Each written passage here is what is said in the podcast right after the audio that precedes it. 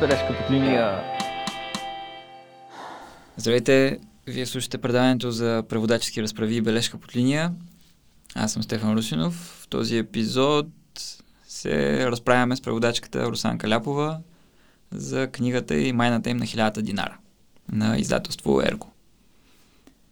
Преди да преминем към разговора, благодаря на всички, които изслушаха първия епизод и още повече на тези, които се обадиха да си поговорим за него. Сега един кратък брифинг на темите и въпросите, които изникнаха вследствие на седянката ни с Мария Змичарова.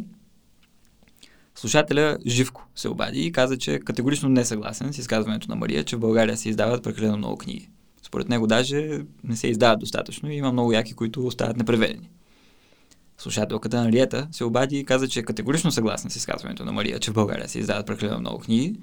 Цитирам, абсолютно подкрепям това, че се издават много книги с голямо препускане и компромиси всякакви. Сега, това е много интересен въпрос. Аз лично не знам дали имам конкретна позиция по него. Може би бих казал, че се издават твърде много преводи на англоязична литература. При това не по необходимост, а по инерция.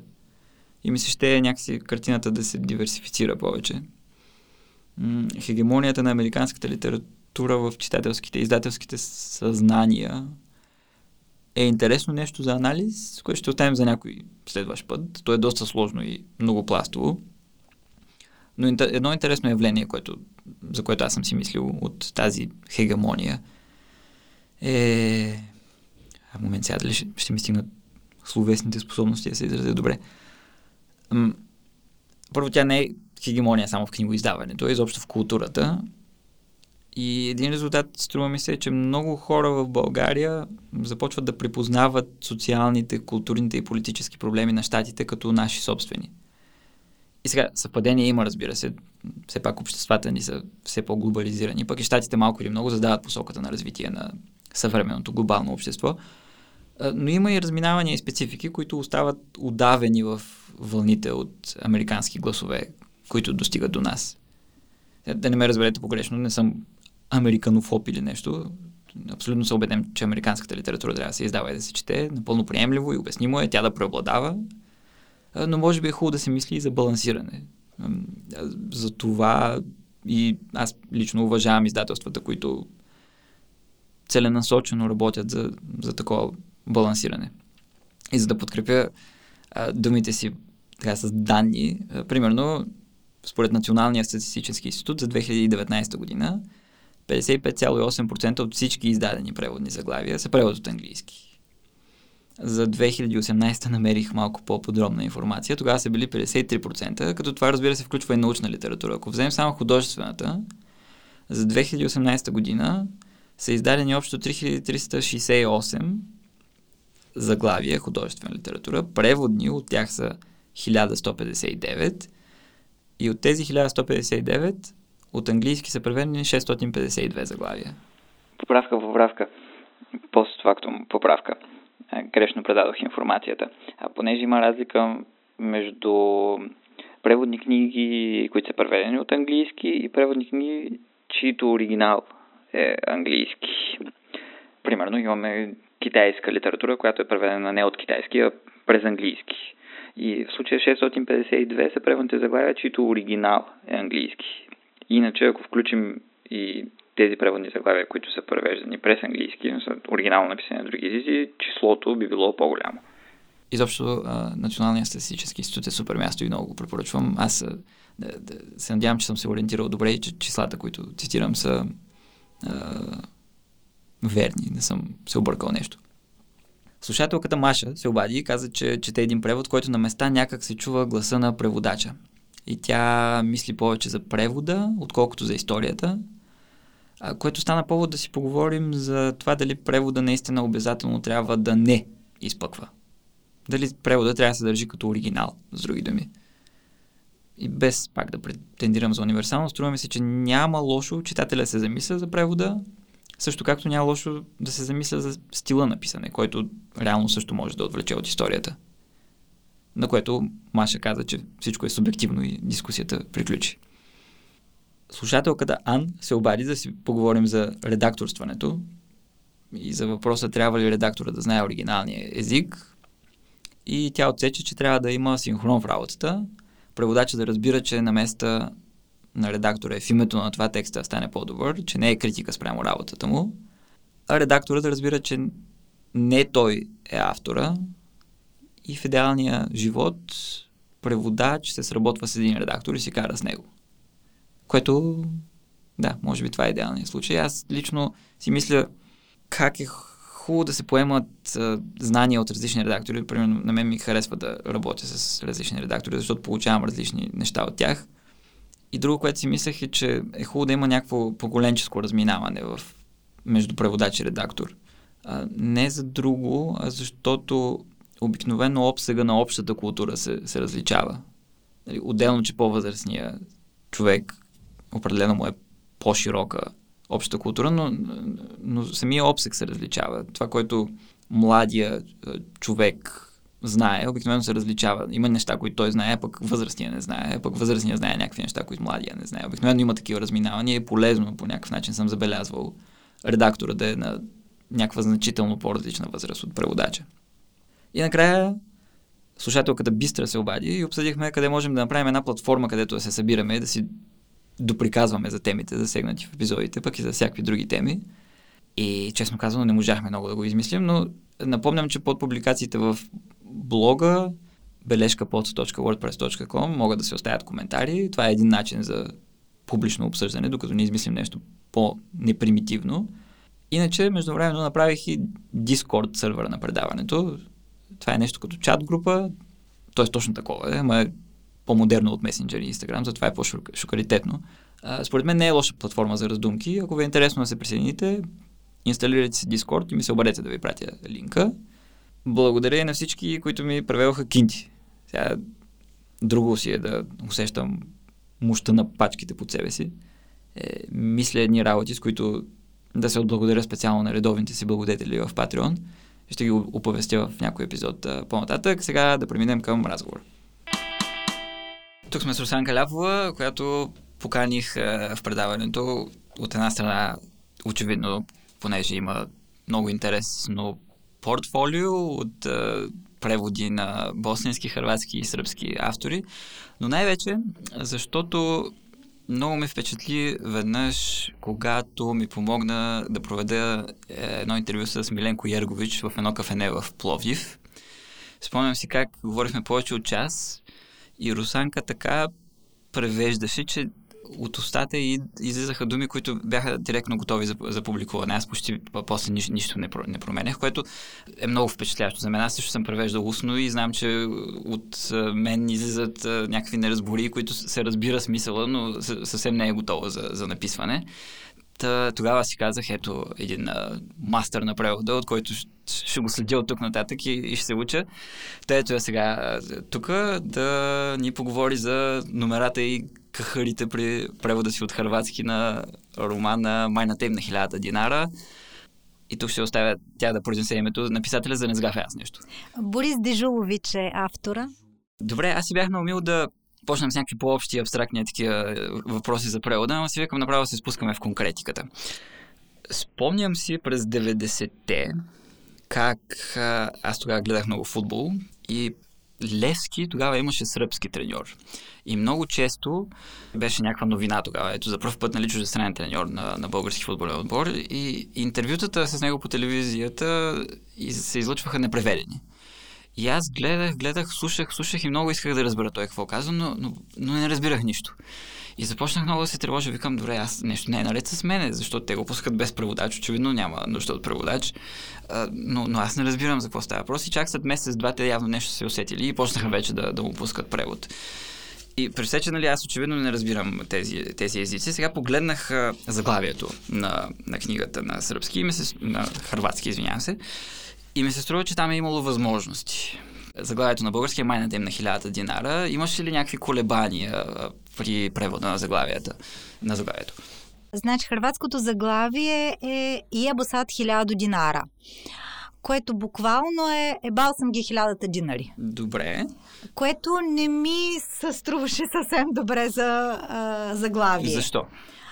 Ами защото не исках още в заглавие да имам та, този глагол, mm-hmm. тази дума, понеже си мислех, че ще е отпратка към някаква вулгарност и въобще ще, как да кажа, ще насочи читателя в неправилна посока. Затова твърдо не исках да е ебал съм ги хилядата динара. Сега, можеше да е още по мекото майната им на хилядата динара. А, не майната им, ами подяволите хилядата динара, което съвсем няма нищо, как да кажа, съвсем е пристойно, благопристойно и без всякакви, да ги наречем, вулгарни конотации. Но пък се губише, това също за мен не беше вариант, защото нямаше да даде пък им, никаква информация на читателите, че има едно по-хард звучене. Затова се спрях на някакъв такъв междинен за мен вариант.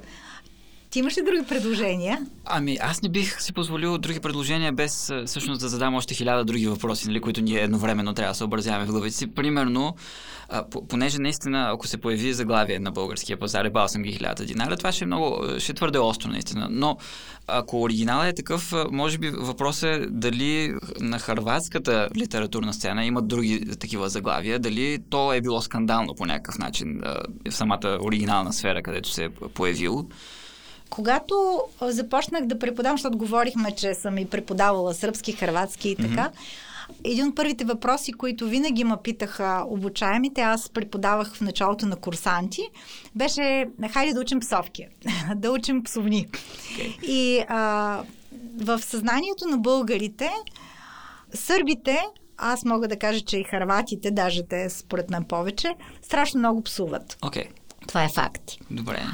Така че, когато превеждам, особено пък тази книга, в която е пълно с псовни, просто защото ситуацията е такава, защото става въпрос за 12 войници, които са в много тежка ситуация и естествено те трябва по някакъв начин да дадат изява на напрежението, което изпитват. Да не говорим, че по принцип си говорят не цензурно и както им падне.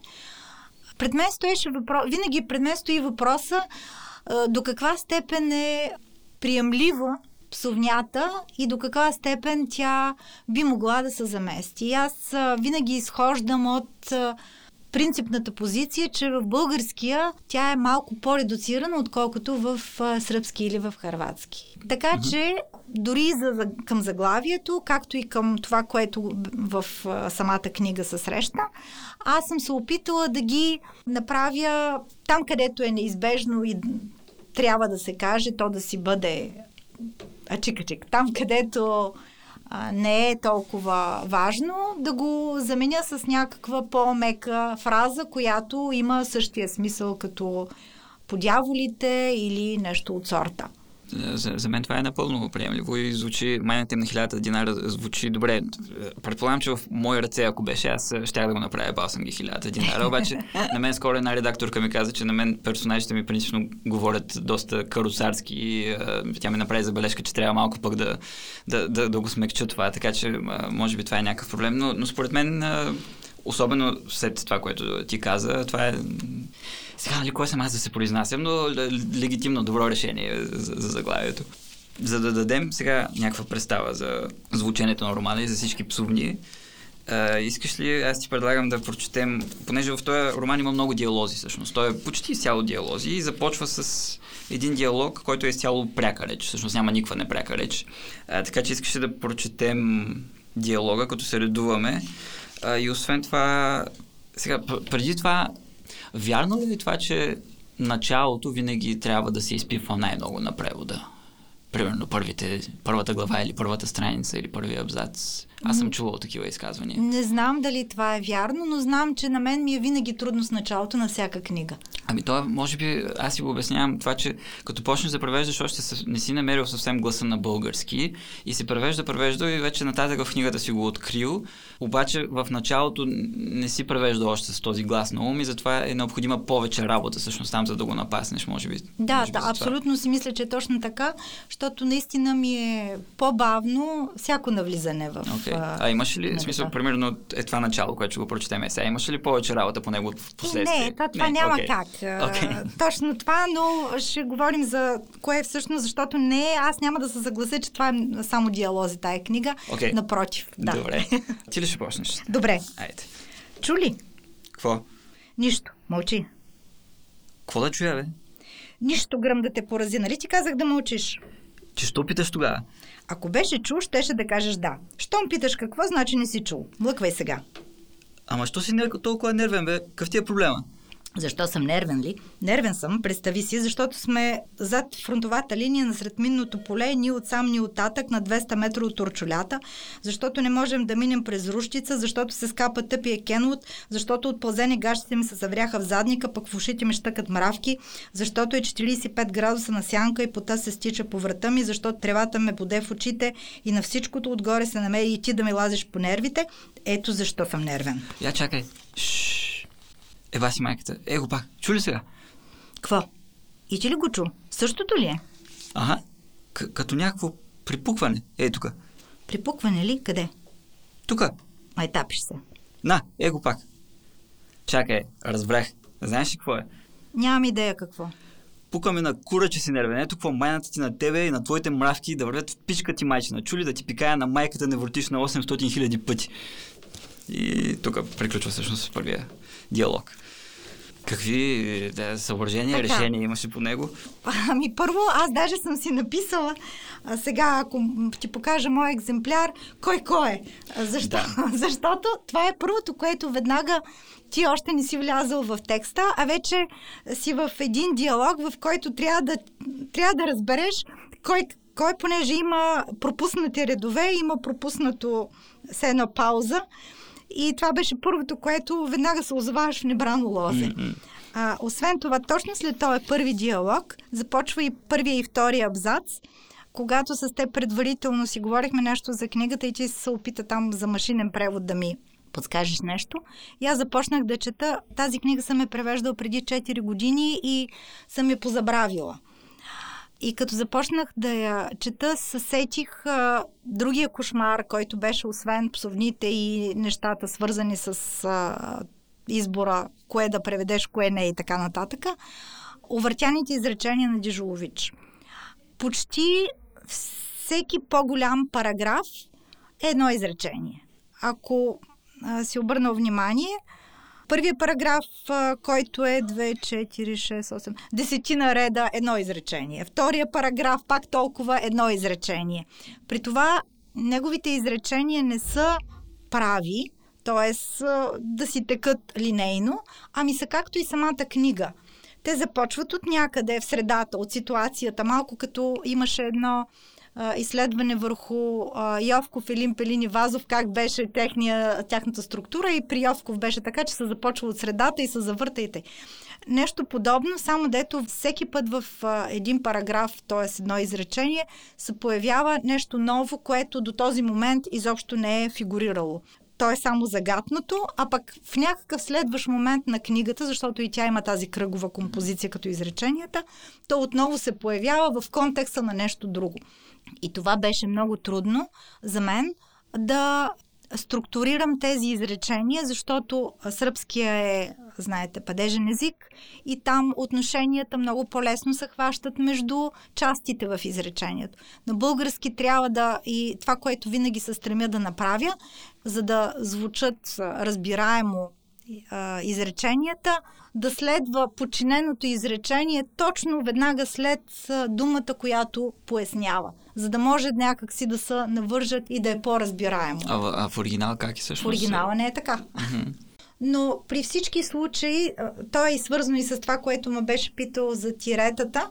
Да. А, самия автор слага много тирета, защото той има много вмъкнати, много вметнати изречения, много вметки в самото изречение, има подчинени, пък на подчинените още подчинени изречения.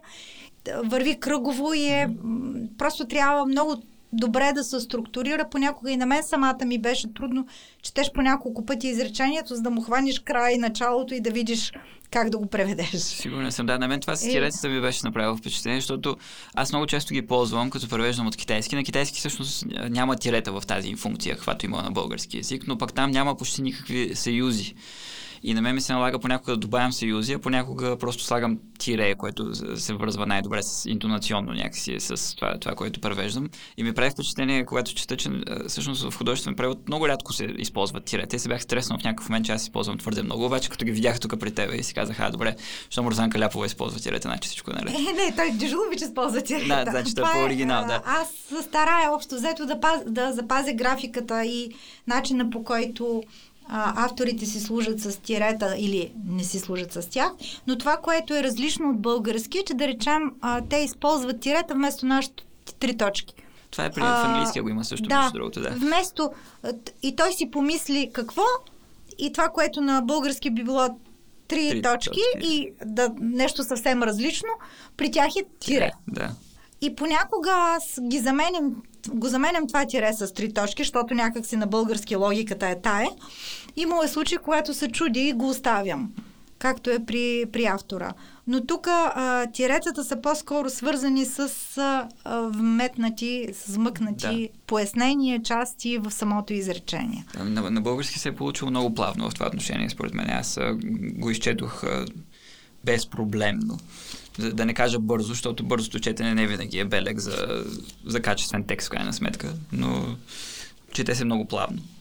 На мен ми беше много трудно да я структурирам тая книга в съзнанието си, защото тя е пълна с страшно много реали, а, страшно много имена, а, до степен до която на няколко пъти изхващах на самия Джижулови, че даже му писах а, да уточним. Майката на един от героите в един момент беше Славойка, в другия беше нещо друго. а, както и там един полковник в единия случай беше полковник, в другия случай беше нещо друго и няколко такива неща, които аз, защото много се притеснявам да не а, преведа едно, особено пък а, географски названия на един, в един момент едно в друг, други, правя едни списъци, едни схеми, едни чудеса. Тук беше много обилни списъци правих. Още повече, ако е имало и грешки в оригинала. да, ти е трябвало да ги улавиш. Защото аз не само, че а, трябваше да такива географски названия да следя и да при това книгата въобще не е дебела. А, тя е 200 страници, сигурно и даже 150, като са махнат там а, диалози и всичко. Но бъка от всякакви имена. Названия, прякори, да не говорим, че на самите а, герои, за да мога аз да а, запомня, защото ми беше трудно. Те имат имена, съкратени имена, прякори, цяло родословие и аз си правех на всеки от тях си направих майка, баща, име. Така за, да, честна дума, да, защото бях в ужас, че, си ги, че ще ги опетлая страшно. Ами объркано, аз не, не винаги разбирах кой кого и какво става, но това, това е по оригинала, съм сигурен. Да. да ти забелязали, че всъщност те се редуват. Едното е на, един, на едната група, едното е на другата да, група през да, цялото да. време. Това, да. това беше много добре да. за, за ориентиране. Да. Също а, другото, което те през а, почти края на репликата на едните, най-често е начало на репликата на другите. А, така много ли? Да. Сега може би е редно да обясним, нали, че става въпрос за две групи войници от а, Харватска и от а, Босна и всъщност се, се редуват частите. Едната част разказва какво правят едните, другата част какво правят другите. Те се намират близо едни до други и в крайна сметка се събират горе-долу. Това, за това става въпрос. Да, също и другото, което е важно за книгата, това е, че цялото действие тече в рамките на един ден. А, и е всяка, тя, то е разпределено по часове, даже и по минути. Еди си колко часа, еди си колко минути, започва първото. Неделя, 29 август 1993 година, 8 часа и 41 минута. И последното, то приключва в 19 часа и 11 минути. Значи няма дори един пълен ден.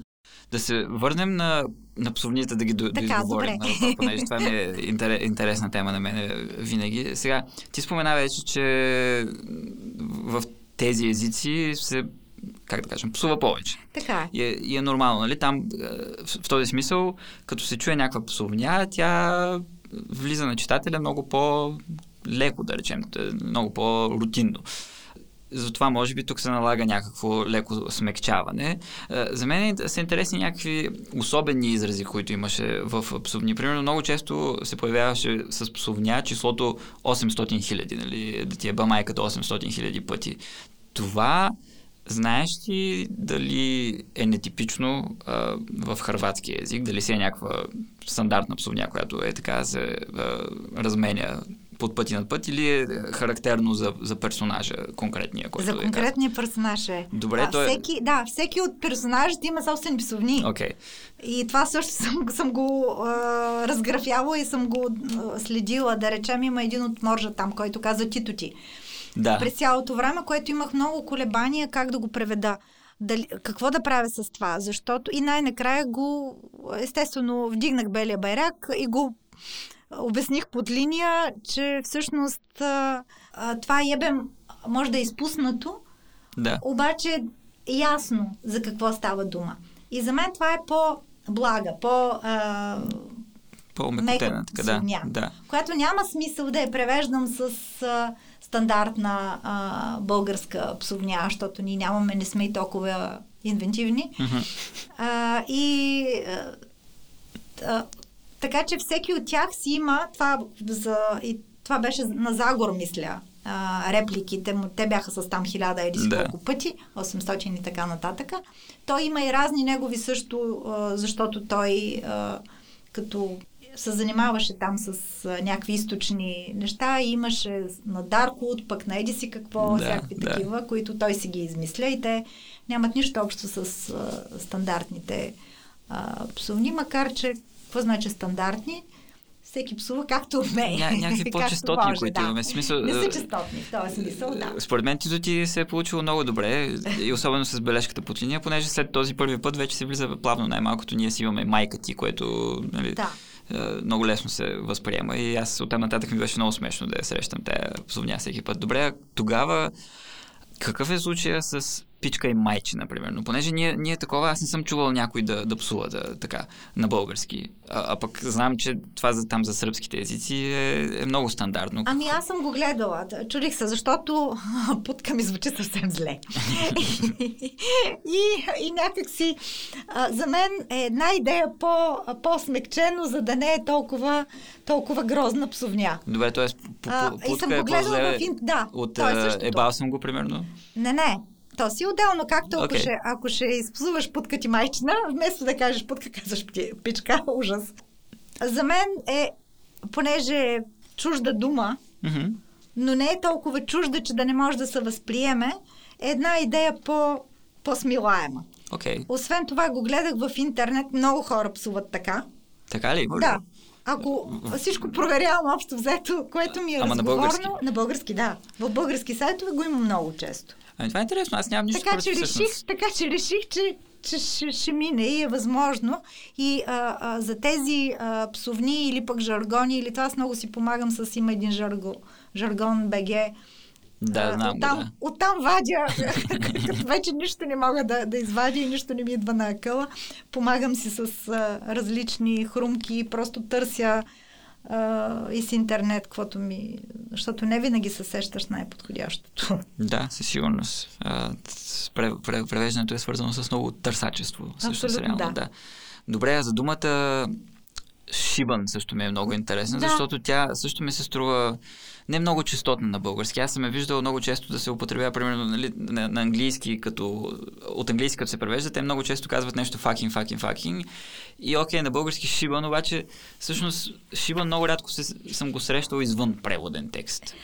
Съгласна съм. Явно това е, шибан е измислено сред гърчовете на преводаческите гърчове на мои колеги. И аз го приех така с отворени обятия, защото след първия параграф има това, което значи следното е в а, текста. Kada je trebao samo ostaviti onaj jebeni kusor od jebeni hiljadu hrvatskih jebenih dinara. Значи това нещо на, а, при мен е да остави шибаното ресто от шибаните хиляда шиба, шибани хрватски динара. Окей, okay, те са буквално ебани Абсолютно ебаните хрватски динари, които не ми дойде. Може... Ясно, ясно, да. Просто не намерих друго и а, а, наистина като спасение взех преводаческите хрумки на, на колегите в това отношение. Той е точно там, където седи фак. И там, където седи ебен. Да, да. На сръбски. Ами, до, до, в смисъл, те някакви думи навлизат, нали, постоянно и лека по лека свикваме с тях и, и, и стават окей, okay, всъщност. И, и звучи напълно добре за мен. Не знам. А за жаргонните, като тръгнахме да говорим, понеже там, действително, асиметрията между езиците се, се изявява най-силно. В други аспекти също, но, но, но там почти винаги вече трябва да се намери нещо друго рядко може да се преведе буквално. И примерно при теб забелязах някакви много хубави е, изрази, като избиват рибата или кихат пари и това. Има ли го в, в Хрватския също не, ли? Не, не нали? абсолютно не. се, сещаш се как? Не, не трябва как, просто да, да ми кажеш да. къде са и ще ги намеря, нося си оригинално, ще отнеме и аз, време. И аз не съм ги забелязал, но ето това, всъщност това искам да подчертая тук как а, преводачеството е свързано с някакви тотални подскоци и трябва да, трябва да го мислиш на тебе. Отма ли ти идват тези думи или трябва да ги мислиш наистина? Е така, в потока на превеждането ли ти идват? Е, или? мислиш ги. А, някак пъти идват, разбира се, идват, някакъв път при втори, трети, прочит. При втори, трети, да. Особено най-вече ти идват когато вече се четеш твоя текст. Да, вече без, а, без И тогава в един момент ти започваш да функционираш само в рамките на този текст, защото имахте миналото предаване, а, обсъждахте дали четеш оригинала или не. Трябва да призная, че аз повечето случаи не съм го чела. Тега ли? Да, много често не съм. Да, ми господа, имаме защото... новина, Русанка Каляпова не си чете оригинали.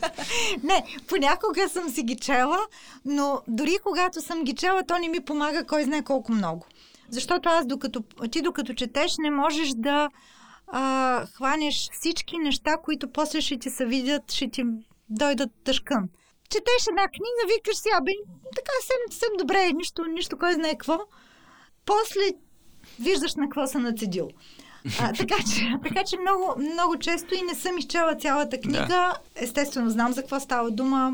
Чела съм а, резюмета или пък съм чела автора, други книги или нещо, но искам да кажа, за мен твърдо не е задължително и не ми помага никак mm-hmm. да съм изчела а, книгата предварително. А, още повече, че убива ти интригата.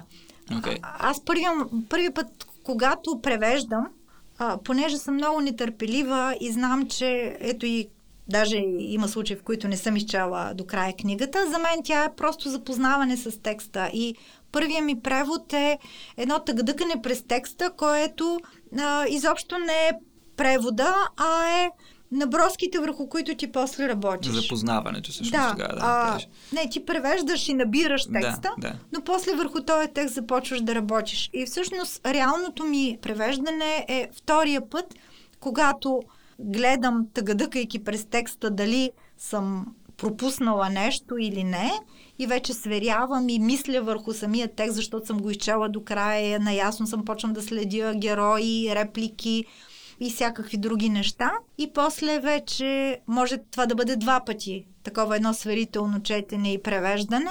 След това вече чета текста, само българския текст и вече в, рамките на превода как функционират нещата и от време на време нещо, ако му усъмни, пак сверявам, разбира се и така. Добре. И това също може да бъде един или два пъти четенето само на българския и колко текст. пъти горе-долу е на книга това? Колко пъти цяло минаване през текста при тебе? Има ли някаква така? Еми около пет да речем. Okay.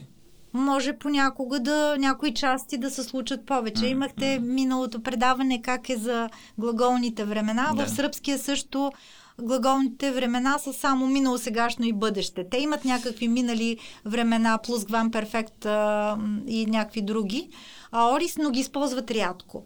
Така че а, също трябва и това да са натъмани за българския. А, спомням си пос, едни от последните ми преводи на Дубравка Лисица.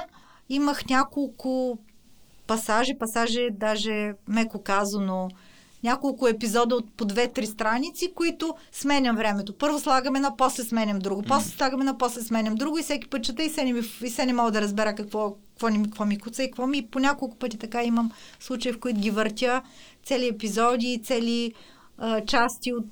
Не мога да... Някакси не ми, не ми харесва как ми звучи. Да, аз първоначално ще да кажа, че може би това е един от малкото така твърди смисли от това да прочетеш книгата преди това, защото може да се ориентираш за времената, ама то пак като почнеш да го превеждаш и почваш отново да мислиш как ще уиди се на български и пак може да се наложат някакви промени в решението ти.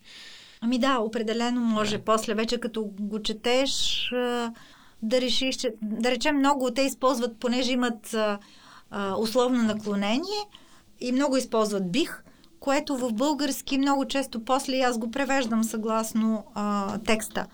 После много често ми се случва да го сменя на щях, на бъдеще в миналото, което mm-hmm. по-добре звучи на български. Да. Сега, предполагам, че има някакви сръбско-български речни, хрватско-български речни? Ами не са много, така да. А, значи много са стари, аз почти не работя вече с а, малък е. Много завиждам ага. на колегите, които имат хубави речници, речници да речем английски. Та е и море от речници. От китайски нямаме също. Да, и това е голям а, проблем. Два са проблемите, които проистичат според мен от това, че няма речници. Едно, че ти можеш да знаеш думата, смисъла, mm-hmm. защото аз работя преди много повече, сега повече работя с онлайн речници, които са пак сръбско-сръбски, т.е. тълковни или хрватско-хрватски тълковен речник. Това ми е основно. За да разбереш смисъла. Значи, първи, когато нямаш речник, основният проблем е да фанеш смисъла. Това е първия. Втория проблем е да намериш адекватна а, на български дума. И сега, ако нямаш речници, ти винаги използваш своето mm. а, словно богатство, т.е. богатство или не е силно казано, дали каквото е там. То е своя речников запас. И последните години все повече се страхувам, че въртя едни и същи думи. Даже до там се притеснявам, че сега последно взех една книга от македонски да превеждам, което за мен е... Аз съм превеждала преди македонски главна поезия и много малко проза. Точно по тая причина защото някак си исках а, други език да ме провокира да мисля други думи и да измислям други думи, което още в началото видях, че е голям зор. ще, ще видя зор, искам да кажа, с а, измисленето на думи. И дори а, ми се е случвало понякога, особено на Дубравка, защото там има а, преводи на английски или на руски, да използвам просто за да се сещам други думи. Mm-hmm. Понякога дори съм стигала до там да дам в а, м, Google преводач думата и да я дам на английски, после английски да дам на български как mm-hmm. се превежда, за да си търся синоними, просто за да провокирам себе си да търся други думи. То май принципно минава през английски, всъщност Google Ами винаги сигурно минава, да. да но а, а, защото а, когато, ако е само на Тоест, аз не съм добра, толкова добра с английски, че като прочета английската дума, веднага да, да. да се сетя за много български mm-hmm. хубави еквиваленти. В този смисъл ти имаш ли някакво целенасочено, примерно, да, да четеш така в свободно си време някаква литература, откъде да черпиш е, нови думи? Ами или много бих искала, но ако трябва съм честна, аз съм малко на чухче читател, писател, чухче читател. Все по-малко за, за огромно мое съжаление успявам да чета. Първо, защото съм на трудов договор на работа, която е допълнително взима 8 часа от моето време. И после, когато дори да мога да свършвам нещо там понякога, когато нямам часове, то това не е много. И ако си превеждал и работил с текстове и после пак нямаш много сили, сили да. да четеш. И забелязала съм, че последните години за свой срам, когато си почивам, не чета, както правих някога. Да, да Ами гледам филми, което признавам ужасно е и много се срамувам от това, че е нещо. не мога да намирам време. Затова много обичам, когато съм приключила някаква книга и си кажа, е, сега ще за кеф. и чета за кеф. И много е хубаво, когато имам си, разбира се, преводачи или автори, които обичам, защото знам, че имат сочни, хубави текстове и е хубаво да ги четеш. Те те зареждат с думички и винаги си казвам, ето сега ще запомня това, ще... Ние запомням. Да те запомням. Даже съм си, да си ги пиша. Преди си пишех много думи, пишеш и и те остават някъде захвърлени на лището ти. Точно когато ти трябва тая дума, как да намериш във всичко, което си си изписал, това, което Аз съм си отворил един файл и там си ги записвам и си копирам тълкуването им на български и така мога всъщност да, да ги търся в самия файл по описанието на думата. Примерно, ако трябва да се тя, каква беше, как се казва, тая пръчка с, нали, говорихме за пръчка с кука, как беше, примерно сърчвам в файла пръчка и то ми изкарва коя е думата. Някакъв ами аз не съм, съм а, мисля, че съм по-неначи с а, техниката и съм много по-старомодна. За мен, м- даже когато много често ми се случва разни песни да превеждам от... А, винаги има по някаква песен, в, те много обичат да си цитират а, различни текстове от песни или пък стихотворение или нещо, за да си го превеждам, аз първо трябва да си го пиша на ръка. Mm-hmm. По-ми е освобождаващо или по-спокойно, не толкова не ме напряга и после вече си го пиша на компютъра и пак после го редактирам, защото отдавна вече работя и превеждам на компютъра, значи свикнала съм с текста, който е на екран, но въпреки това ми е успокояващо писането понякога, макар че пише ужасно. Разбирам го това. Аз, ма, ето ти споменаваш нали, разни сайтове, сверяваш с тях, ползваш от време на време речници или Google преводач онлайн. Много, не от да, всякакви неща. За мен това е интересно всъщност как се е променил процесът, защото ти си превеждала в някакви времена, в които това, това не го е имало. И доколко по всъщност машинен нали, в момента е превода, доколко това по някакъв начин улеснява или пък вреди по някакъв начин на превода. аз не знам как ги виждаш тези неща. Защото аз не съм превеждал в предкомпютърните времена. Аз съм превеждал само с компютър. О, аз когато първия път отидах в Белград, това беше отново по една преводаческа субсидия, казваше се Интранзитум, и те ми дадоха пари да остана две седмици в Белград и да си накупя книги. И аз се върнах с две чанти книги, едната с къса дръжката по пътя. В, в едната от нея имаше само, всъщност и в куфара имаше и сигурно се върнах не знам с колко книги. Но а, единия сак беше пълен с матица сръбска шесте тома. Значи това е 6 дебели тома, сръбско-сръбски речник тълковен. Дълго време това беше най- меродавното за мен пособие, с което превеждах. Защото казах, сръбско-българския речник е малък и то е само е, два има, един по-нов, един по-стар и са и много, много са малки. Добре, някакви и такива, е. такива исторически справки, примерно, като трябва да правиш. Исторически справки, разбира се, някога ги правиш. Ровиш по, звъниш на колеги, питаш и така. В това отношение сега е много по-лесно. Да. А, аз всеки път а, метани, дето не прави на Google и на всичко, което може да се намери в мрежата. Сега други въпрос е, че понякога информацията може да е подвеждаща mm.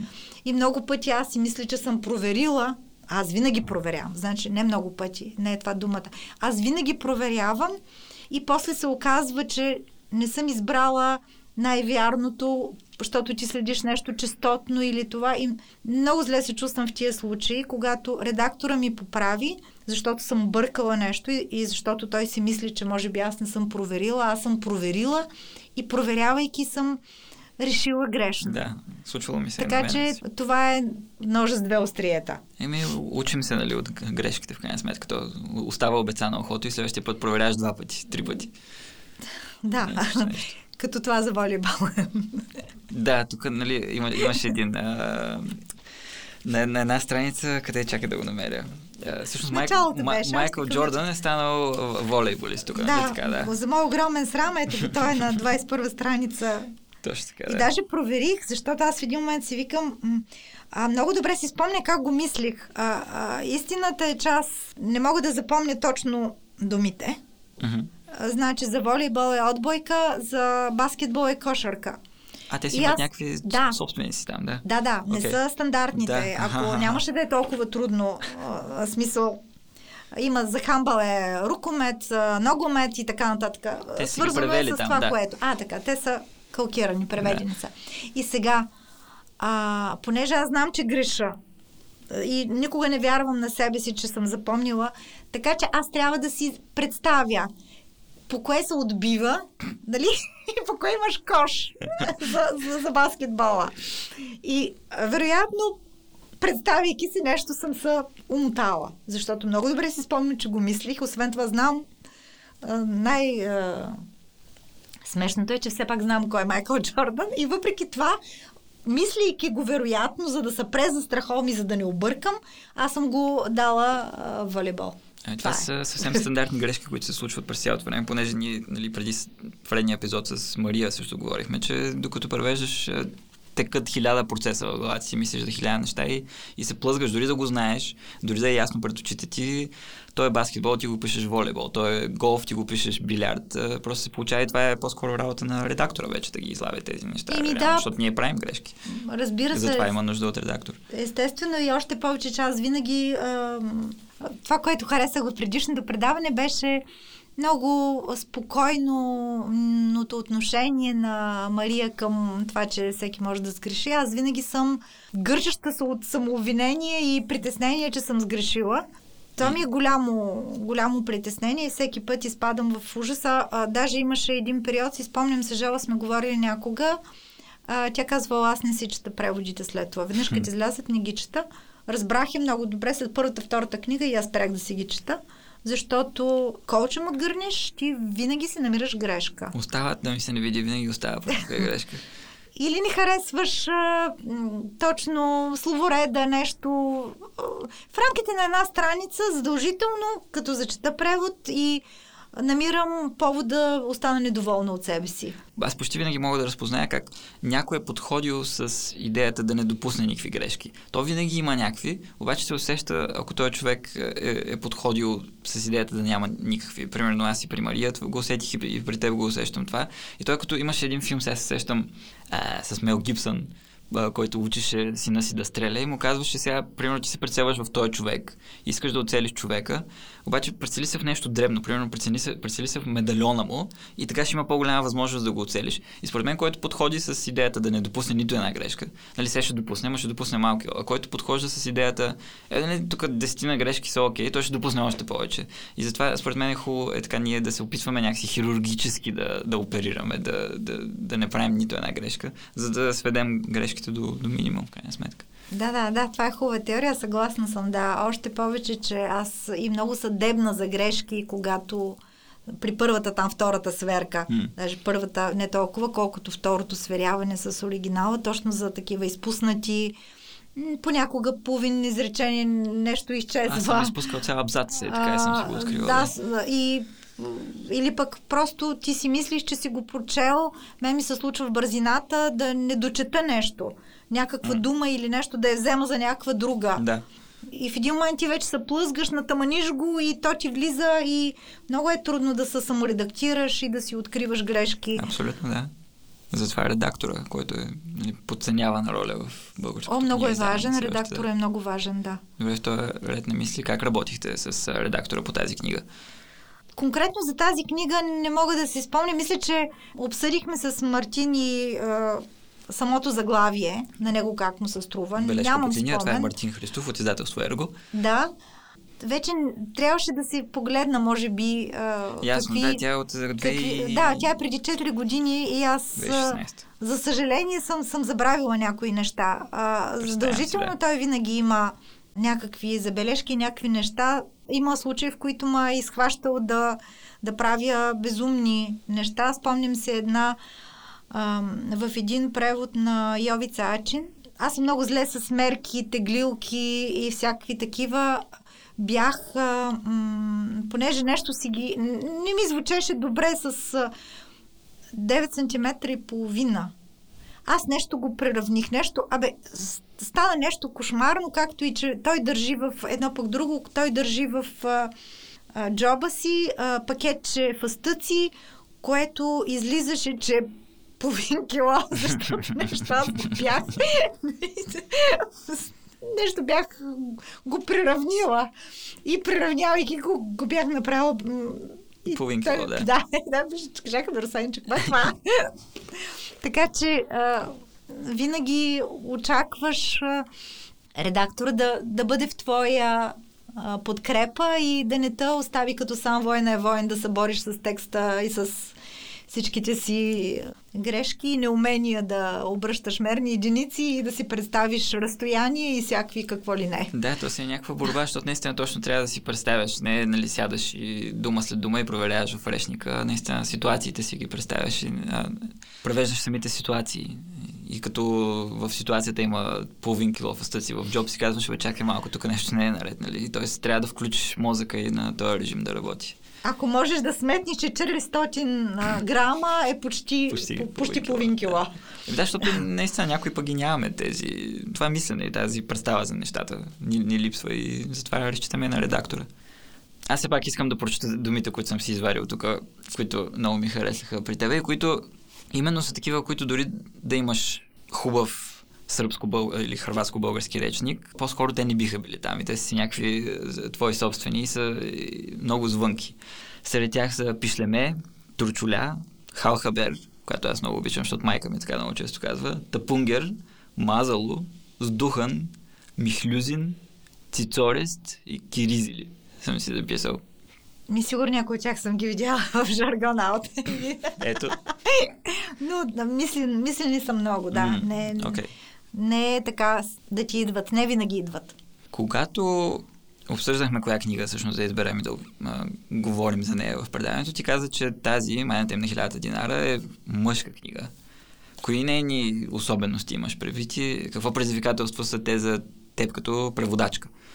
Ами мъжка е, защото се разказва, става въпрос за мъжка ситуация. Това е за война. Тези героите на тази книга през цялото време говорят за футбол, за война и за жени. И в този смисъл тя е за мен абсолютно мъжка книга, плюс псовните, които са и които също са ми на моменти ми бяха трудни, защото да си в ситуацията и така да ги натъманя. Освен това, ами не знам, кажи ми коя по-мъжка от тази книга би била?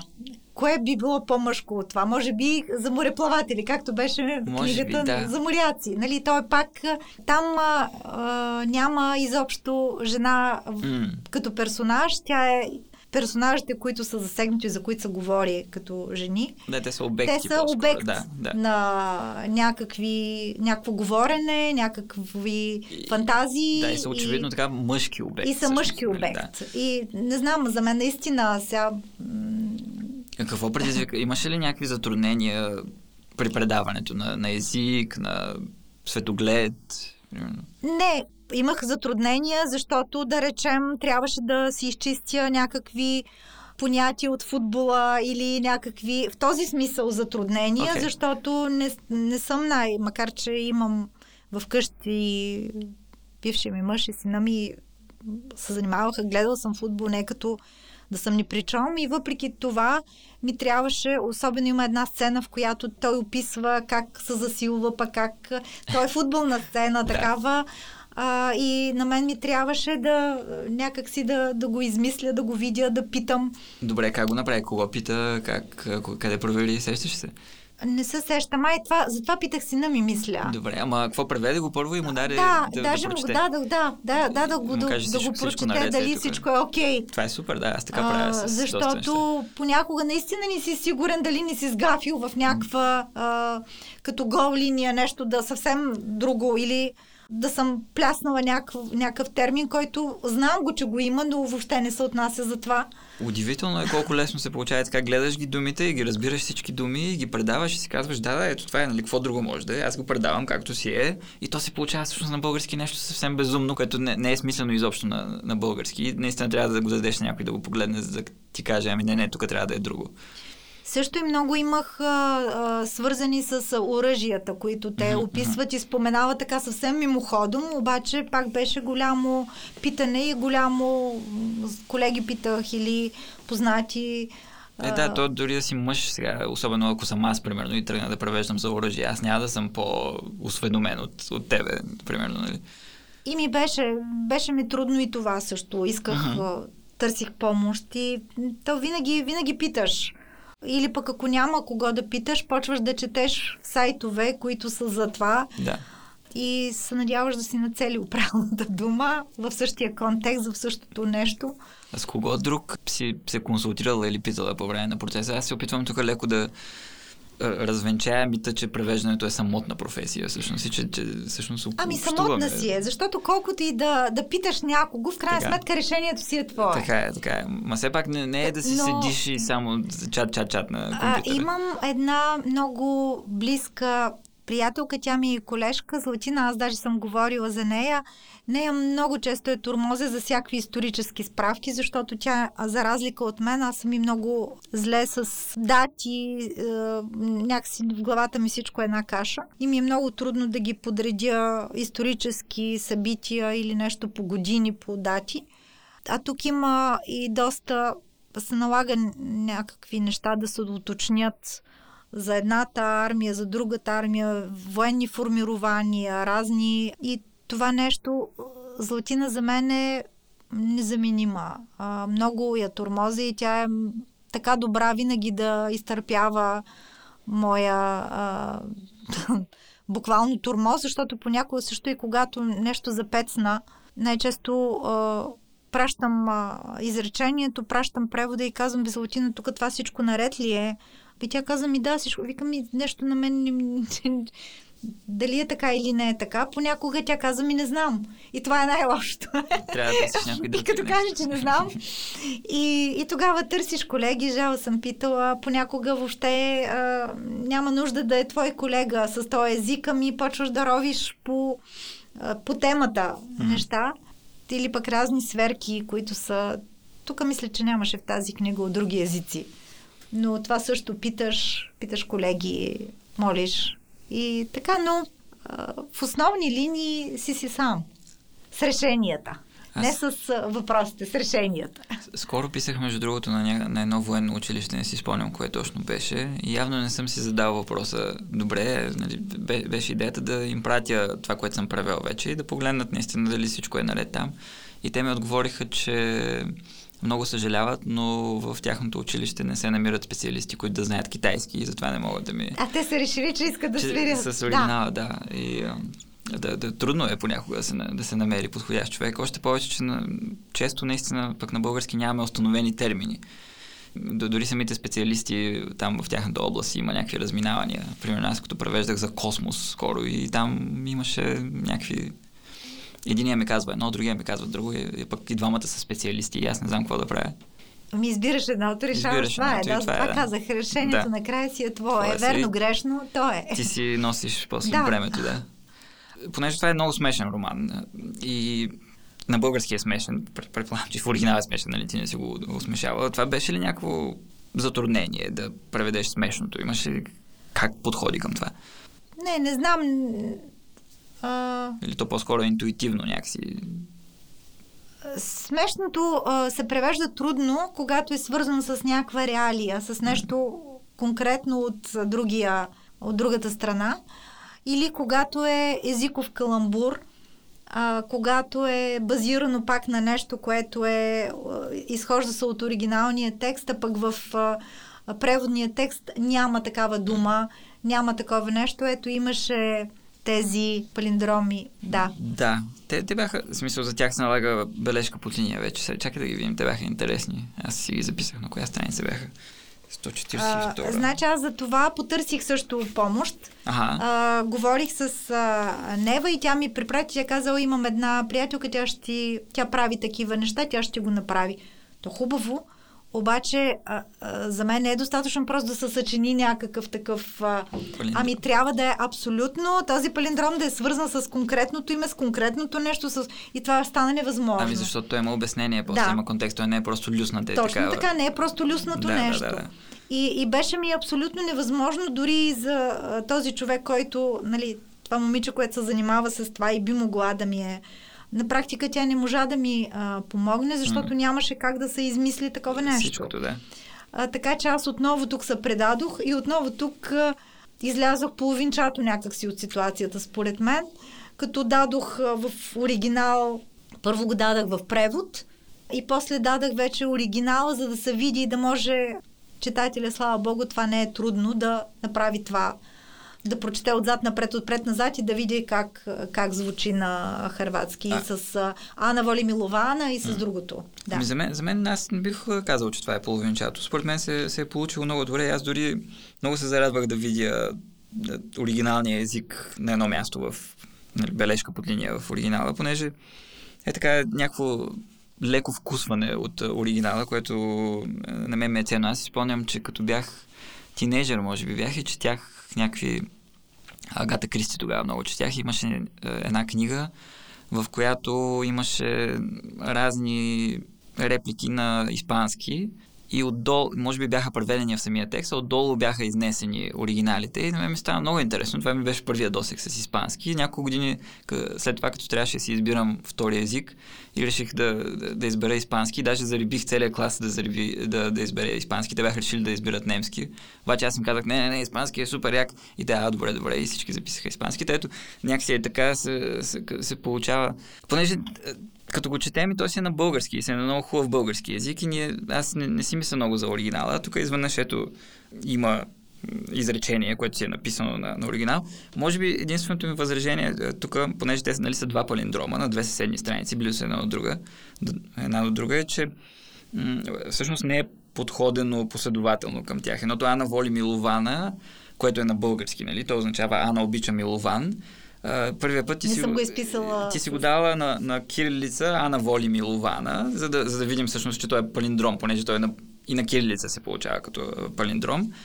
А вече а второто на, на следващата страница е Миле Севинич, ако духа на царя им оближи задника което вече си го превела и отдолу е дадено на, как се, на латиница ли се казва, mm, на, да. на, в оригиналния хърватски. Вече ние може да проследим всъщност на хърватски как, как е палиндром, което на мен ми харесва всъщност повече. Е така преведено на български и, и отдолу с а, оригиналния хърватски нали, те, и двата варианта са, са окей, но а, Няма аз се опитвам да, да съм последователен, да. да съм последователен винаги, да.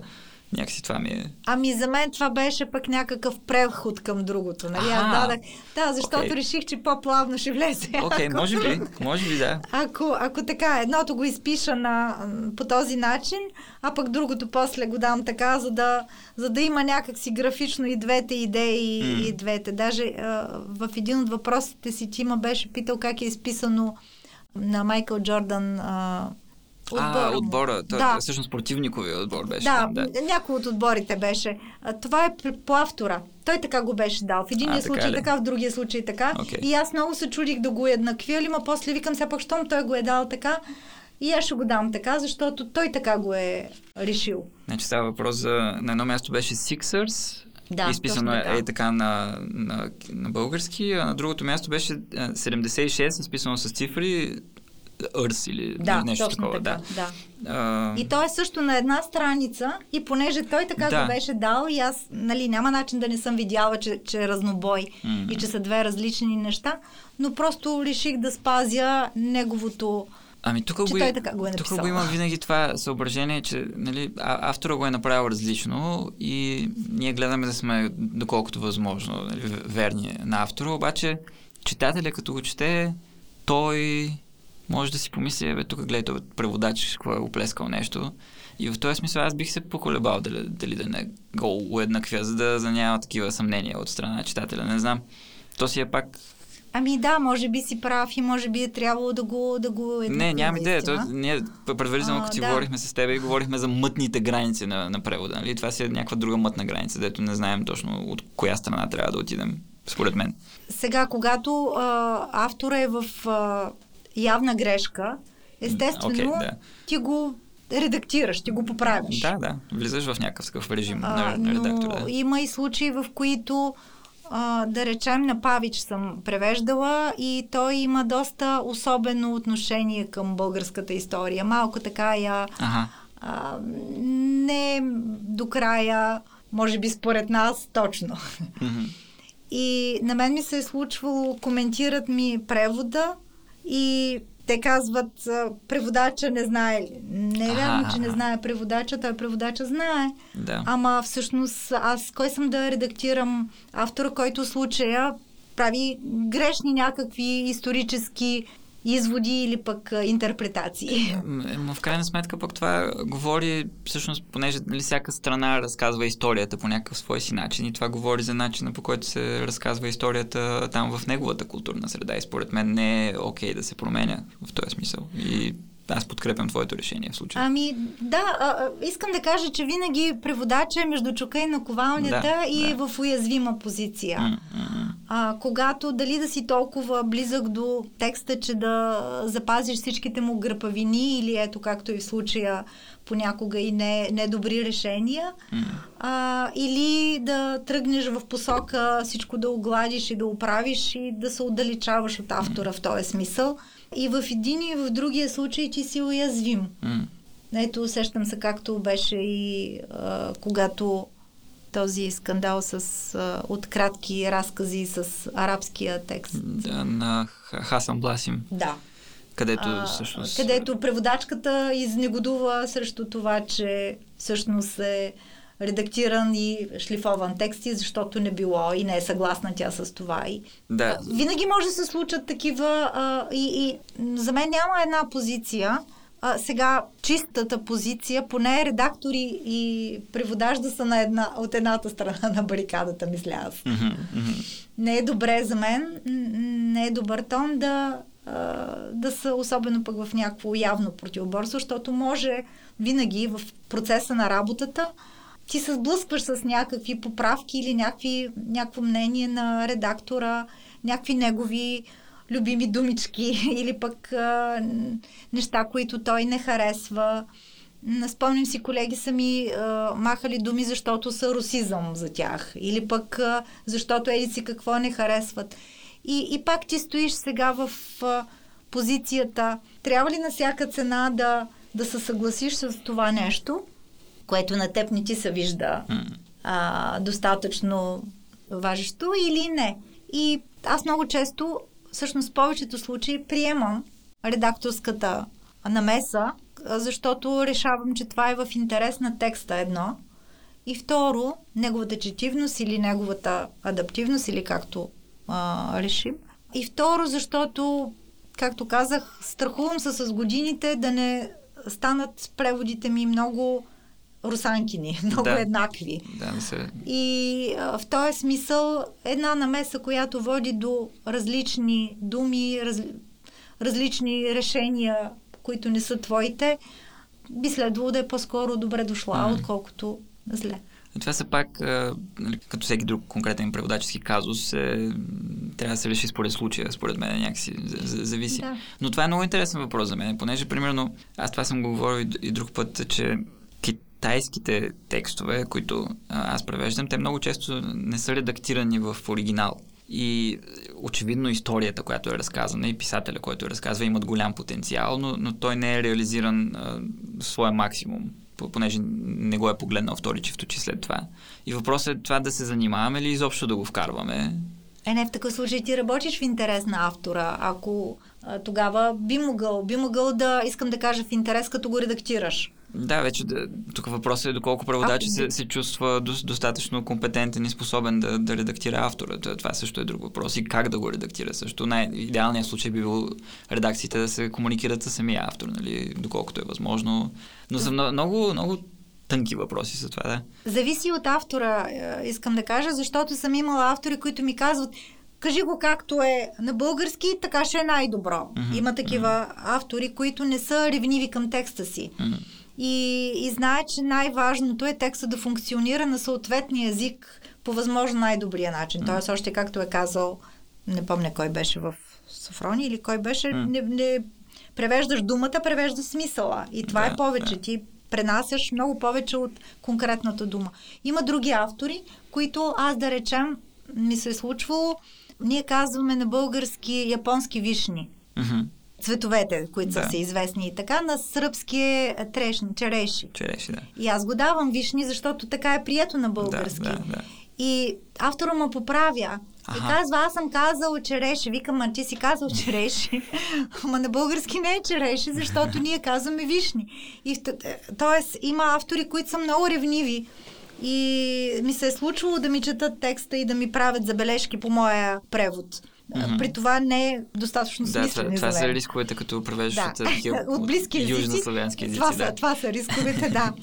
Но, но това е много интересен въпрос и може би аз пак нямам конкретна позиция, но ако я вземем, ако я разнищим така да доизясним този случай, който ти спомена от кратки разкази винаги, всъщност тук едната случая е, че нали, има, има текст, който преводачката Майя Ценова от арабски на, на Хасан Бласим, твърди, че той е много грапав на, на арабски и че той не, не следва да бъде редактиран, следва, ако ще бъде внасен, да, да бъде внесен със своите недостатъци, за да не излезе така, че този писател е по-добър, отколкото той всъщност е това е едната позиция, която в случая нали, преводачката Майя Ценова вземаше. Другата позиция, която от страна на издателството се вземаше, на редакторката Нева Мичева, доколкото си спомняме, че в тези истории има някакъв потенциал и ние така и така ще ги внасяме на български. Е хубаво, ако те не са минали някаква читава редакция а, в оригинал, ние да ги редактираме и да ги изгладим и да звучат добре на, на български и да предоставим на българския читател едно добро четиво. И аз, аз нямам мнение по този въпрос, честно казвам, но, но за мен това са един интересен конфликт, който ни дава един от множеството въпроси, с които трябва да се справяме като преводачи. Еми да, винаги, винаги стои въпроса до каква степен ти да помагаш на автора да звучи добре да. на езика, на който го превеждаш. Ами, всъщност ти винаги му помагаш, нали? защото ти ако тръгнеш да го превеждаш дума по дума, то няма да звучи добре и ти трябва да променеш, да правиш гимнастики, за да звучи добре, обаче до, къде е границата? Нали? Да, къде е границата? Да, Точно да. това. До каква степен следва да изглаждаш гръпавините, до каква степен следва да обогатяваш речника му. Да, да. Защото понякога Имала съм такава книга, която беше доста семпло написана, като речник. Иначе я харесвах много и аз съвсем съзнателно малко е подобрих от към Ясно. богатство на езика, което според мен книгата заслужаваше. И okay. не съм си позволила да правя. Нали, не може, ако автора пише семпло и изчистено, ти да слагаш пишни фрази. Mm-hmm. Няма как да се случи това. Но може да речем, или пък това, което много често си позволявам в м- сръбски много повече той каза, тя каза, той каза, тя каза, което mm. ужасно мразя. Mm. И а, да. това без да съм, без да изпитвам огризения, а, го редактирам с различни други думи, свързани с казва. Да, това е на английски и на китайски да. по същия начин. Впрочем, аз също разнообразявам. Освен ако не е нещо, което нарочно. Е важно, да. да. Е Примерно аз много често да. ползвам викам, което нали, той, аз, той вика, и аз онзи вика. Казвам, да. това викам. Много често и... според мен от нашия край. Да, да. може, може. Ние сме там от uh, източна България. Добре, друго възражение, което исках да повдигна, което пак не е много сериозно, като цяло нямаше пак за какво да се заяждам много с тази книга. Аз не, че съм нали, много вещ читател, но а, ня, някакси ми изпъкваше употребата на съкратената дума кво. И може би бъркам, но, но ми се струва, че ако, ако се реши да, да се предава графично този, е, тази говорна особеност, това е разминаване от говорната норма, някакси налага да, да, да се прави на много други места. Тук, тук е основно за, за какво, имаше и ЕСЯ веднъж, което влиза много хубаво и е много хубаво, че то се доближава реално до нашия в момента разговорен език. Например, но, ето има едно изречение, където беше какво става с циго. Ако тръгнем да, да, да го правим действително по както е произнесено, може би трябва да е ко става с циго. И примерно имаме кво, но пък насякъде имахме някакви, а не някакви. И е, според мен ти много е, хубаво си предаваш жаргонното говорене и то от самите думи, които използват а, персонажите, се разбира, че те говорят хашлашки. И за мен не е необходимо да се да, да, да се слагат тези нетипични, нетипично съкратени думи, които много рядко ги виждаме написани в издадена книга, тъй като ако, ако те не са някакси част от някакво цялостно решение, те по-скоро изпъкват в оригинала, не го правят в превода, а не го правят а, плавен, според мен. И на мен леко ми изпъкваха и ми се... Щеше, може би, да ги няма. Ти какво мислиш по този mm-hmm. въпрос? Аз ги мислех като ги слагах, дали да ги сложа mm-hmm. или не. Даже а, съм ги слагала не на всички герои а само на определени герои. Дори това съм била последователна. Аз това не съм го забелязала. Да, да. Евала, евала. А, защото, а, защото сега, като ми беше написал за това, и аз почнах да ги...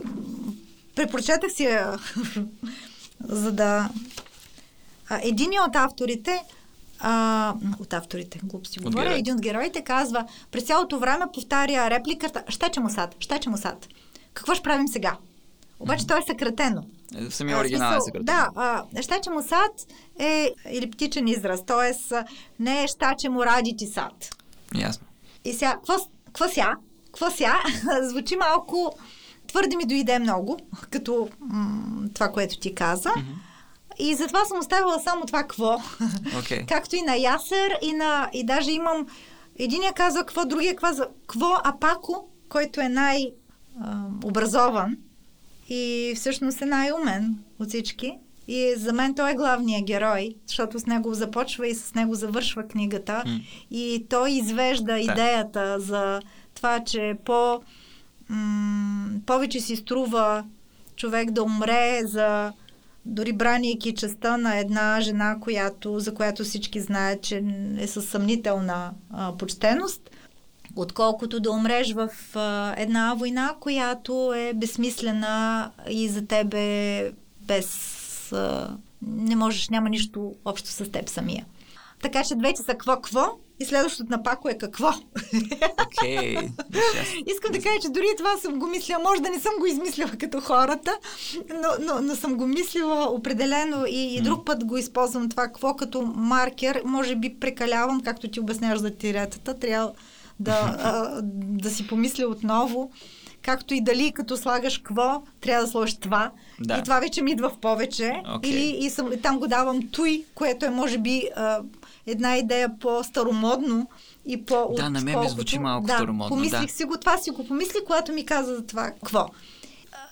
Старомодно е, съгласна съм, но те не са и много... Те са и малко селенчета. Вярно е, вярно е.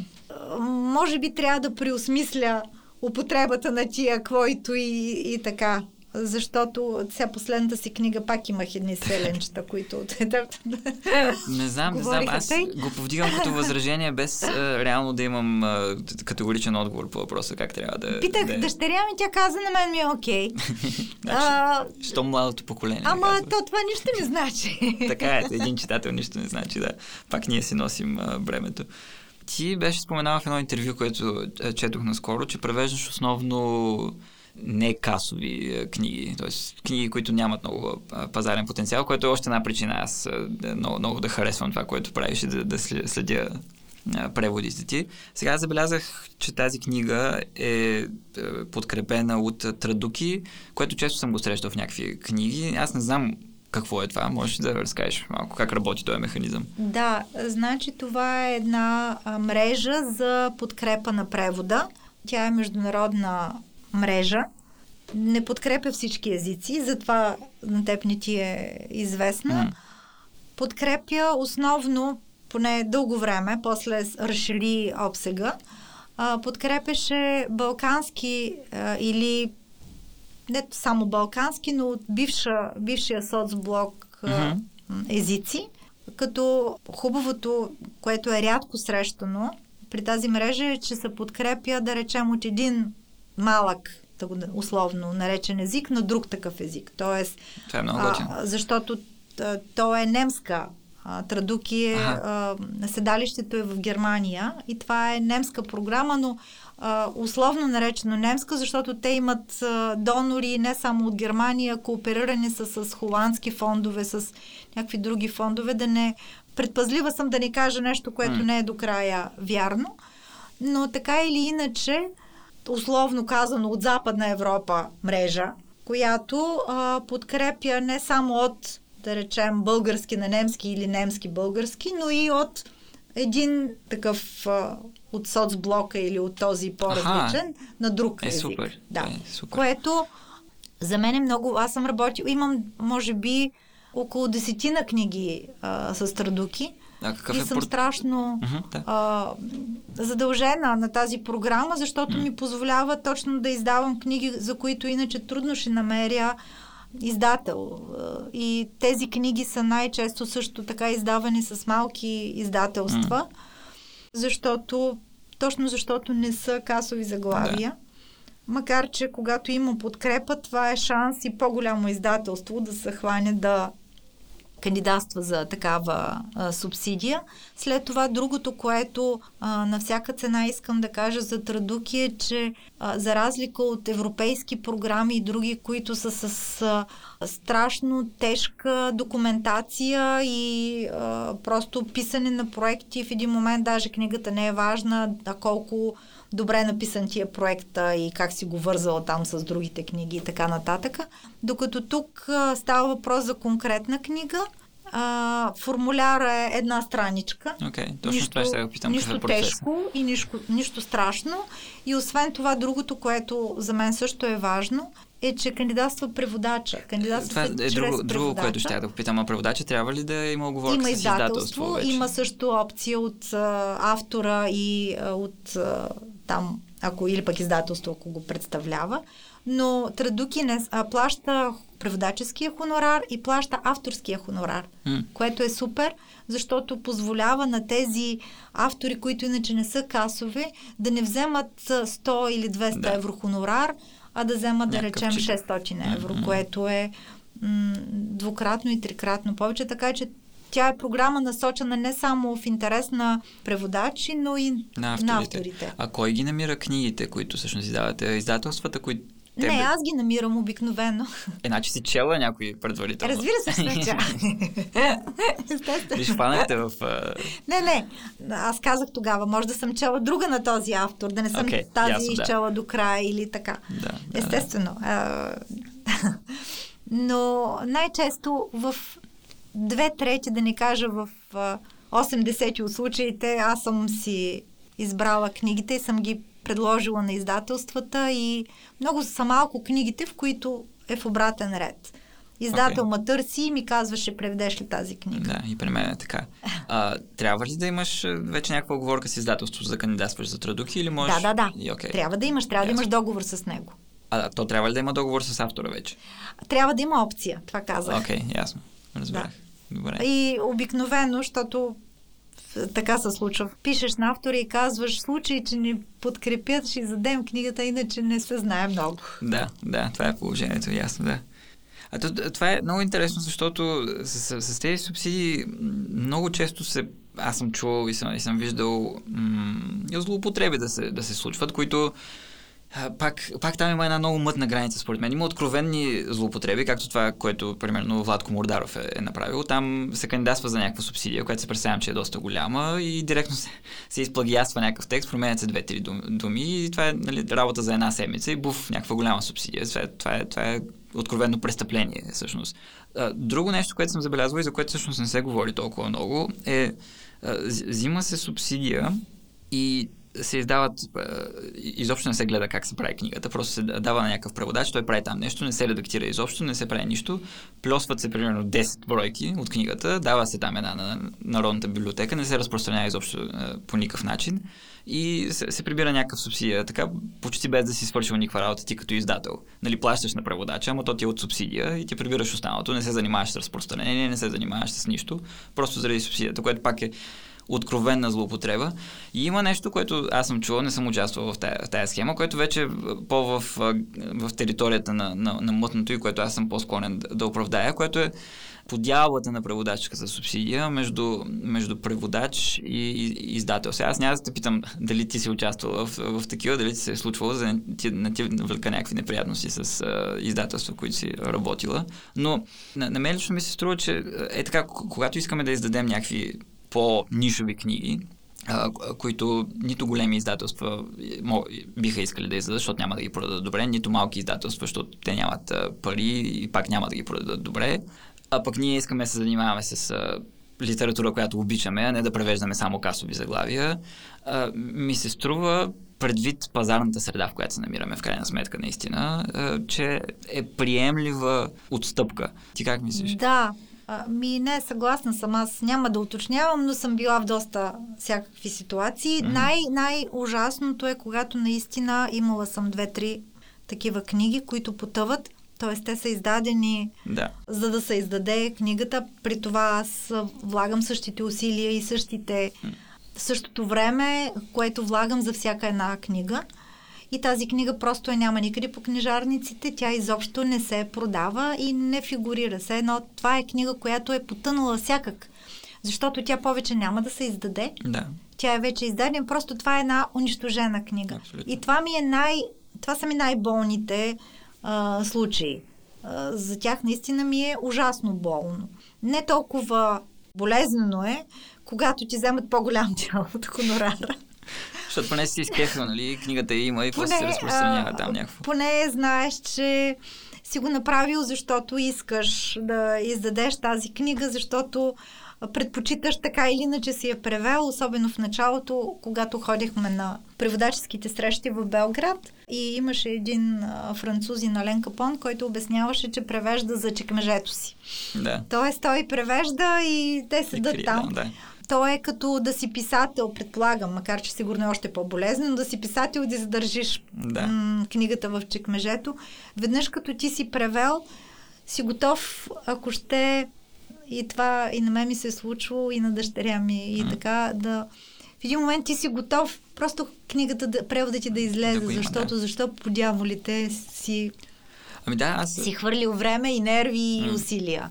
Аз не съм а, все още участвал в такива схеми, но пък реално това, което аз а, правя е, че се съгласявам на много, много, много по-низки хонорари от, за превод от китайски на, на български, отколкото би трябвало стандартно. Примерно, отколкото взимат колеги, които превеждат документи от китайски на, на български, да речем. Което пак не е идеалният вариант, ама го, го правя, за да има китайска литература на български, което си струва и за да се занимавам с това, което об- обичам в крайна сметка. Освен това, Друго, което би могло да оправдае тази практика е, когато се личи, че на- наистина идеята е да се появи една хубава книга, която, която си струва. Сега, нали, пак ня, няма да питам и не, не знам как е било смаяната им на хиляда динара, ама за мен си, си личи, че тук всички, които са занимавали се с това, ти, редактора, са искали да излезе една добра книга. И по тази книга е работено и то, и то си личи. И, и е едно много добро четиво. И в този смисъл, когато усетя аз, че е работено по тази книга, че не, е, целта не е била само да се вземе субсидия и да се плювне някаква книга, е така просто. За, за мен това е оправдано. Предвид обстоятелствата, в които е, се намираме в момента, те не са идеални, но ето ние си говорихме предварително с тебе и ти, ти спомена, че нали, като се появи такова нещо, ти гледаш все пак по някакъв начин да устоиш някаква, да отстоиш някаква позиция, нали, да, да, да, да не позволиш да, да те ушушкат пък в крайна сметка. И това е аз, нещо, което правя, нали, не, ми се, не ми се случвали такива неща за щастие, които ти казваш, но ако ми се случи нещо такова, просто не работя с това издателство повече и това е. Да, да, и това го има. В един момент, ако нещата са такива, че ти не можеш, защото правиш компромис за, заради нещото и си казваш, не, няма тогава повече да работя с това издателство. Сега друг е въпросът, че не съм много, много често нямаш набор от не са им брой издателствата, с които можеш да работиш. Да. Не знам, сигурно съм човек, който прави доста компромиси, но мисля си, че почти всички ги правим, които Да. се занимаваме с това. Особено ако се занимаваме все пак с а, тази работа и като издатели, и като преводачи от любов към книгата, а, защото си мисля, че рядко дори издатели и най- не знам, не печално известните, все пак а, са станали издатели, а не нещо друго. Тоест, не знам, има някакъв идеален потик. Има нещо, да. Да, въпреки, че при някой не е толкова очевиден, колкото, колкото при други, може би. Но, но да, просто това, това, че ние се занимаваме с тези книги, с които се занимаваме, с които обичаме се занимаваме, които по някакво стечение на обстоятелствата не се продават добре, нали? Това, това си е неизменно ни принуждава да правим някакви компромиси, така си мисля аз. И може би това не, е- не би било окей, ако сме напълно примирени с това, ако все пак лека по лека бутаме към някаква посока, е, към подобрение на нещата и е така говорим за тези неща и може би казваме на читателите, че нали, не, не сме добре платени, което преводач никога, художественият преводач никога в историята на културата, предполагам, че не е бил добре платен. Но е така се повдигат тези въпроси. Ето ти имаш работа, всъщност аз сега като се срещнахме, ти да си приключи работата в училище, си преподавател по български язик.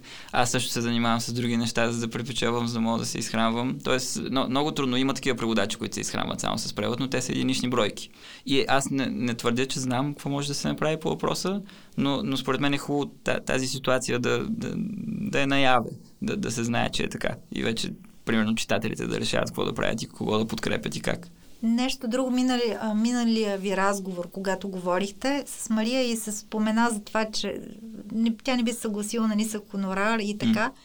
Има го и това, защото съм била и 10 години само преводач на свободна практика и има случаи, в които се съгласяваш просто Да. знаеш, че това е много нисък хонорар. Превеждала съм за 5 лева рецепти. Окей. книга с рецепти. Сега, това не е литературна книга и то е ясно, че е лесно и така, но искам да кажа, в крайна сметка и нуждата също понякога се намесва да приемеш едно или друго решение. Та, Разбира се, можеш да миеш входа, ако решиш и да не, да не направиш това. Или винаги има много повече от едно решение. Не казвам, че нуждата те прави на всяка цена конформист. Да, да. Всеки, всеки си избира нещо, което и къде е границата на неговата приемливост за едно или друго условие или М. едно или друго нещо. Добре, накрая на нашия разговор можеш да ми препоръчаш един твой любим превод от който и да е език. Не мога един превод да, да, да препоръчам. Мога да препоръчам преводачи. Добре.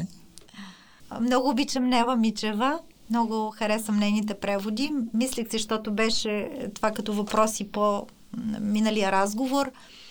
Като малка, като малка, много харесвах преводите на Григор Ленков а, т- м, от руски. На мен не ми е име. Евгенин, е, Евгений Онегин е превел той. Добре. И прекрасни, той има и свои стихове много хубави, но прекрасно превежда. Разбира се, и Глика Василева и мога да почна да изброявам свои колеги, които много обичам и чета с упоение заради прекрасния език. Евгений- Ангел, А, така. Ангел Игов също харесвам като... Мгм. Много са различни. На... Не мога да кажа, това е книгата преводната, която, в която са кълна за да, някоя не, просто книга. една, една хубава. Нали? Евгения Онегин е хубава препоръка. Между другото, аз не съм го чел. И мисля, О, че като, много брилянтен е превод, да. като го учихме по литература, също не го прочетох, така че О, прочети го. ще го взема. Със сигурност приемаме тая препоръка. Супер. Да. И, и така. Важно е да се чете. Много ти благодаря. Много ми беше приятно да си поговорим. Според мен е, хубави неща е, каза ти. И на мен ми беше приятно. Страх ме, че говорих малко много, но формата ни позволява. добре. Много благодаря на Русан Ляпова за а, този разговор. Накрая, две-три делови неща. Ако искате да следите предаването, най-неангажиращия начин за това е да се абонирате за публикациите в блога бележкапод.wordpress.com. Тогава ще получавате известия по имейл само при публикуването на нов епизод. В никакъв друг случай. Освен, може би, в края на първия сезон, в който може да публикувам някаква рекапитулация и това е. Друг добър начин е да последвате страницата на предаването в Instagram, където освен известия за самите епизоди, пускам и предизвестия за следващата книга, която ще се разчопля в предаването. Плюс разни истории от време на време. Същото горе-долу въжи и за Facebook, където обаче ще трябва да се оставите на милостта на алгоритмите, с които на мен лично не ми е никакво интересно да си играя на тук има, тук няма, така че аз там е, страницата се поддържа, но съм е, капитулирал от съобразяване с алгоритми и така нататък. Можете да се абонирате и за канала на предаването в YouTube, ако това е предпочитания ви начин за слушане. Иначе следващите епизоди ще бъдат качени отново в Anchor, Spotify и Apple Podcasts основно. Споменах за Discord чат групата ни.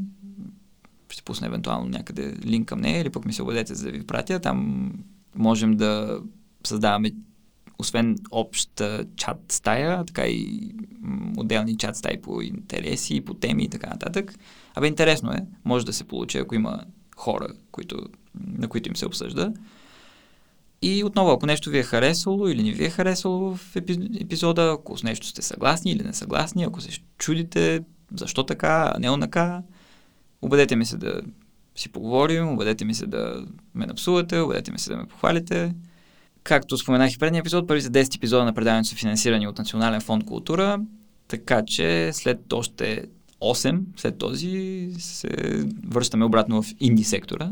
Ако искате да подкрепите създаването на още разговори с преводачи в такъв формат и с такова качество, можете да го направите в Patreon. на адрес uh, patreon.com наклонена черта бележка под. Там въвеждате месечно дарение на сума по ваш избор и Patreon ви я дърпа автоматично от сметката всеки месец до края на живота ви. Не, шегувам се, докато вие решите, може да се откажете по всяко време. Ако просто ви е изкефил някой епизод и изпитвате неудържим подтик да ме черпите торта, в Buy Me a Coffee на адрес buymeacoffee.com, мисля, че беше, наклонена черта бележка под, можете да направите еднократно дарение по ваш избор. За сега съм взел решение с даренията да не си купувам торти или вафли, а да ги събирам за найем на студио и обработка на записа на следващите епизоди след десетия. Тия неща струват пари. Книгите също, впрочем. Всички тези места, адреси и така нататък на едно място на куп може да видите в блога на предаването, бележка под wordpress.com. Последно, музиката в началото и в края е композиция на проекта с Духаната капела. Записът е направен и обработен в uh, Procasters Podcast Agency от Илиан Ружин. Това беше втори епизод на предаването.